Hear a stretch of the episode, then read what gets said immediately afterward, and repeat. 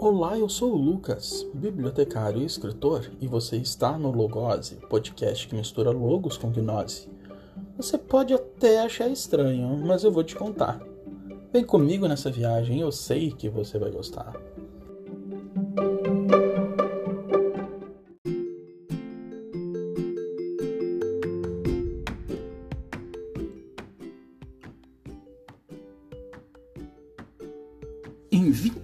Maio de 1977, os cinemas viam a estreia de Star Wars. Em 25 de maio de 2001, os fãs da obra Guia do Mochileiro das Galáxias carregavam toalhas em homenagem ao escritor que falecera alguns dias antes. E é nessa data, em 25 de maio, que é comemorado o Dia do Nerd, ou o Dia da Toalha. O episódio de hoje é especial, em homenagem ao mundo nerd. Então, pegue sua toalha, seu sabre de luz, seu joystick, seu anel de Sauron, junte os seus amigos da Terra-média e venha comigo neste episódio diferente e especial.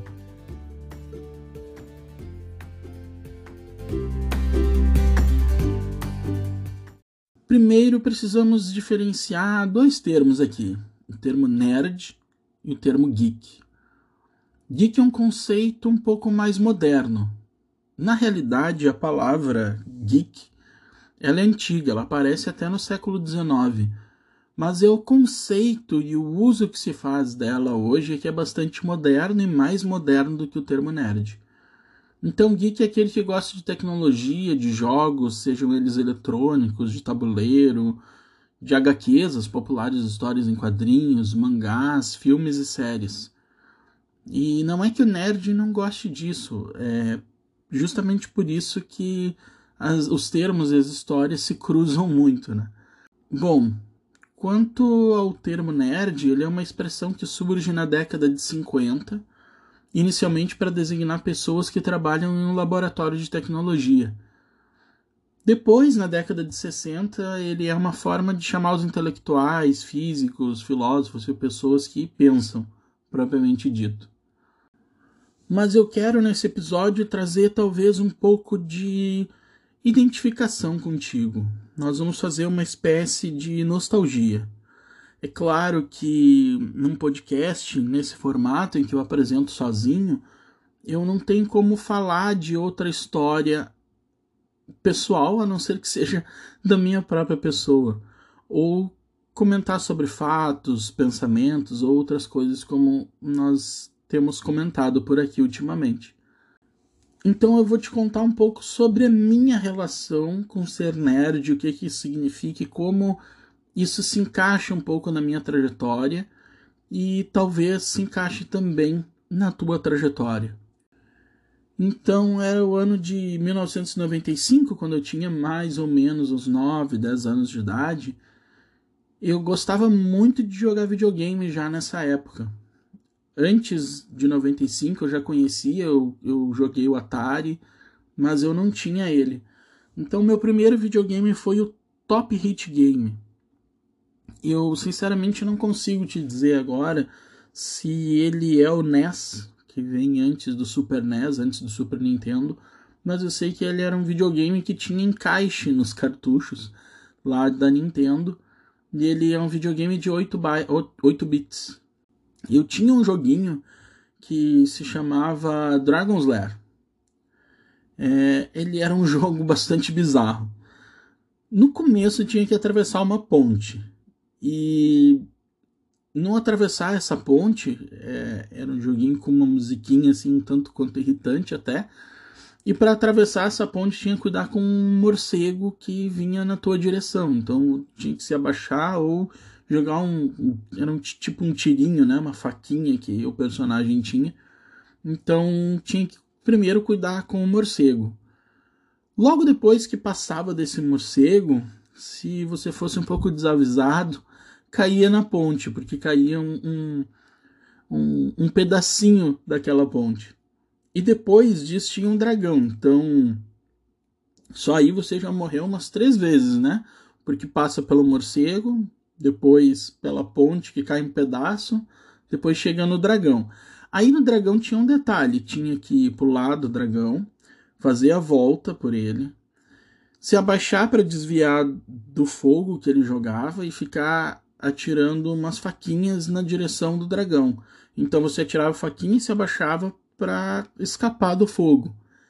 E aí, quando finalmente você conseguia matar o dragão, você tinha que atravessar a ponte dando uns pulinhos bastante bizarros. Uns pulinhos de jogos desses bem antigos que você fica nervoso para não cair na ponte. Então você tinha que dar o primeiro pulo na primeira falha que a ponte tinha, um segundo pulo onde tinha o dragão e finalmente chegar até a porta de entrada do castelo aonde saía mais um morcego, e se você nunca tivesse jogado até esse pedaço, quando conseguisse o morcego ia te pegar e ia ter que começar tudo de novo. E por que, que eu estou contando tudo isso? Porque é uma das características de ser nerd essa persistência e essa, essa obstinação. Essa intensidade também e, e, necessidade de memorizar as coisas. Então era necessário memorizar todos os pontos em que o morcego aparecia, ou que a ponte caía, ou que o dragão chegava, e quantos foguinhos ele soltava, e quantas facas você tinha que arremessar. Essa característica ela é muito marcante e é o que, o que permeia, digamos assim, ser nerd de alguma forma. Então era necessário estudar o jogo, era necessário investigar e explorar o jogo. Bom, eu tive infância na rua também, e aqui eu quero puxar um pouco da sessão nostalgia, que se você já tem ao menos 25 anos ou mais que isso, certamente você vai lembrar do tempo em que nós podíamos brincar na rua. Não que hoje não se brinque, mas você entende o que eu tô dizendo. É um tempo um pouco diferente. Então eu jogava taco na rua, brincava de pega-pega, polícia e ladrão, esconde-esconde, Tamping Cross, que era um jogo que eu gostava muito com as tampinhas de garrafa também. Jogava bola, três dentro, três fora, entre outras brincadeiras. Mas foi nesse ano que eu te citei, de 95, que então eu tava na, na quarta série, é que foi. Uh, um grande marco para mim. Eu tive alguns problemas de comportamento e eu tive que repetir essa série por conta desses problemas de comportamento e foi quando eu mudei de escola. Então, quando eu mudei de escola, ingressei mais uma vez na quarta série, eu já fui completamente diferente. Eu virei o que muitos chamam de CDF, que é conhecido como cabeça de ferro. Eu gostava de sentar na frente, eu me interessava por assuntos excêntricos e outras coisas. E eu cresci dessa forma. Eu gostava de videogames, gostava de prestar muita atenção na aula, de livros, apreciava muito estar em casa, gostava de ler. Então, essa infância que eu tive, é, ser nerd era um pouco ruim.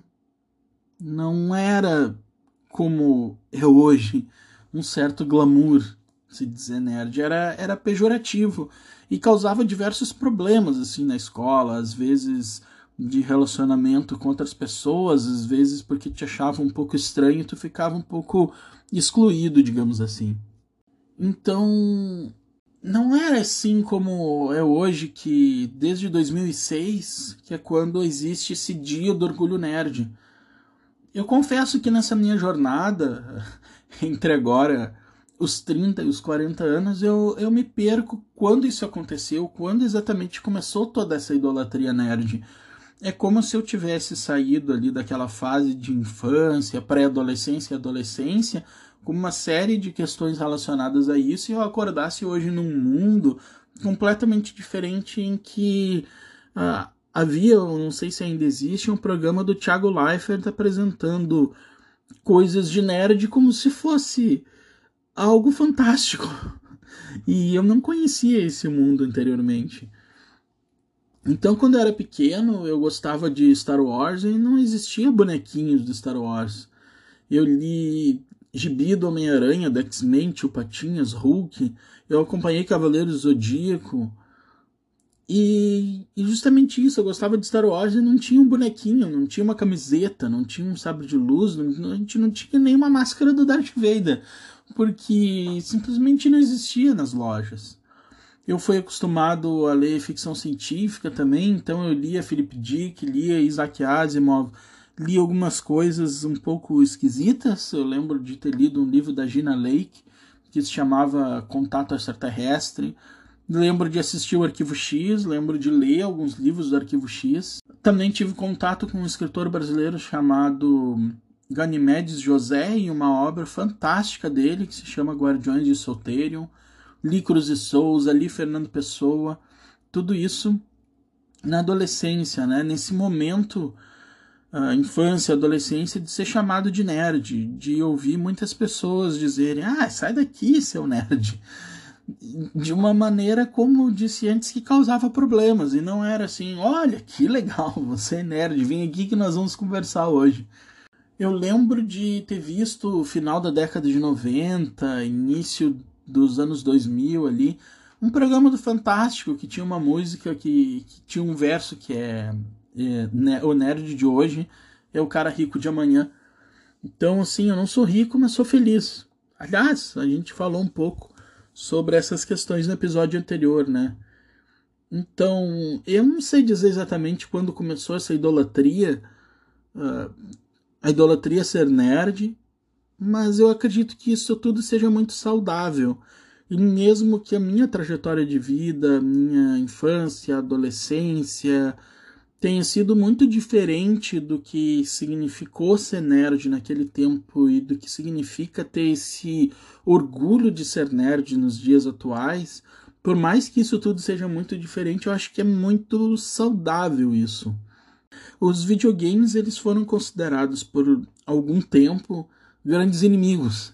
Eu me lembro daquelas lendas urbanas quando era pequeno de que o videogame estragava a televisão, né? Era do tempo em que a gente colocava uh, aqueles dois ganchinhos que eram um adaptador do cabo RF para conectar eles na televisão. Mas felizmente os videogames não estragam a televisão e os videogames têm muito a ensinar para gente. É, uma das coisas, e aí eu quero resgatar aquilo que nós conversamos lá no início a respeito daquele jogo, é justamente isso. Uma das coisas é a persistência, é a necessidade de estudar um jogo, uma situação que acontece, é esse ato de abrir o, o inventário, né? Inventory, como tem em alguns jogos, que é abrir todas aquelas ferramentas que você coletou ao longo do jogo, todos os itens que você tem e tentar passar daquele puzzle, daquele quebra-cabeça, daquela situação que se coloca. Então isso é uma coisa bem legal que os videogames trazem hoje uh, ou sempre trouxeram, né? Mas é uma coisa bem legal essa popularização de ser nerd ou de ser geek, porque os videogames realmente têm muito a ensinar a gente. Esse ser cult, como era dito antigamente, também tem muito a ensinar. É daí que saíram tantos nomes de sucesso hoje que fazem a alegria de muita gente, tantos seriados como Black Mirror, ou os antigos que eu gosto muito e citei aqui já, Além da Imaginação e Quinta Dimensão, entre outras obras magistrais, são justamente daí. Sem contar então a tecnologia, os nossos celulares, computadores, tudo isso foi produzido por pessoas que têm exatamente essas características de serem obstinadas com relação a um determinado assunto, de investigarem a fundo determinadas coisas, de não se contentarem em ficar na superfície. Então, essa ideia de a gente poder ter um dia e se dizer ter orgulho de ser nerd, eu considero que seja muito positiva. É necessário essa forma de vida de ter essa possibilidade de explorar novos mundos, de ter uma cabeça mais aberta, de se abrir ao novo. Uh, então, que essa popularização do nerd seja muito bem utilizada pela nossa sociedade. E principalmente neste momento, exatamente neste agora que nós estamos vivendo, de pandemia. Que seja essa moda nerd, com essas camisetas maravilhosas que eu adoro também uh, possam trazer foco à ciência, possam fazer valer o nosso pensamento metódico, até mesmo pensamento intuitivo, que eu não considero que ele seja uma oposição ao pensamento metódico. Os dois podem, podem trabalhar juntos. Nós precisamos transpor essa barreira e se utilizar do pensamento metodológico também. E lembrar aqui da metodologia que a gente aprende na faculdade. Eu espero que você tenha aprendido na faculdade, ou quem sabe numa pós-graduação. Para mim, que sou bibliotecário, isso é muito comum, mas enfim, esse pensamento que traz o método e a fundamentação científica e que ela está presente nessa cultura nerd também. Ser nerd é muito mais do que gostar de Star Wars, de séries, de jogos, de filmes e de livros. Ser nerd é uma forma de explorar o mundo, é uma forma de não se entregar para aquilo que as coisas têm a te mostrar, só na aparência. É a gente romper essa aparência. E aí eu trago justamente para o nosso podcast aqui para o Logose esse pensamento porque quando a gente está raciocinando a gente faz referência ao, ao Logos. E quando a gente está pensando em conhecimento, em saber, a gente está se aproximando da gnose. Mesmo que eu preciso te dizer aqui que esse gnóstico, né, o gnose, ele vai ter uma aproximação com a gnose, com o gnosticismo, que a gente vai conversar um pouco mais para frente. Mas aqui, no significado da palavra, entre o conhecimento, a gnose e o raciocínio, representado pela logos, pelo logos, pela lógica, é que a gente se aproxima também do que significa ser nerd. E por fim, o que eu tenho para te dizer é: viva intensamente esse orgulho do Nerd. Feliz Dia do Nerd a todos nós.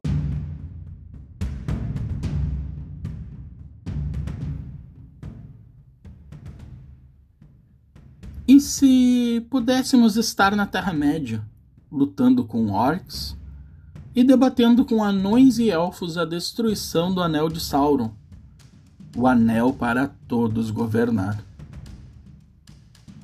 E se pudéssemos manusear um sabre de luz e enfrentar o vilão mais adorado de todos os tempos, o poderoso Darth Vader? Imagine por um instante que pudéssemos ser Rick Deckard, o caçador de recompensas em Blade Runner. Talvez, se pudéssemos alcançar a fronteira de onde nenhum homem jamais esteve, ou irromper a barreira para além da imaginação. Onde você escolheria ir? Talvez nós ainda não possamos desfrutar de tal liberdade. Mas quem sabe se nossos filhos, ou os filhos de nossos filhos, poderão criar realidades simuladas e vivenciar o mundo da fantasia, tornando-se real. Neste caso, quem ou o que seria o real?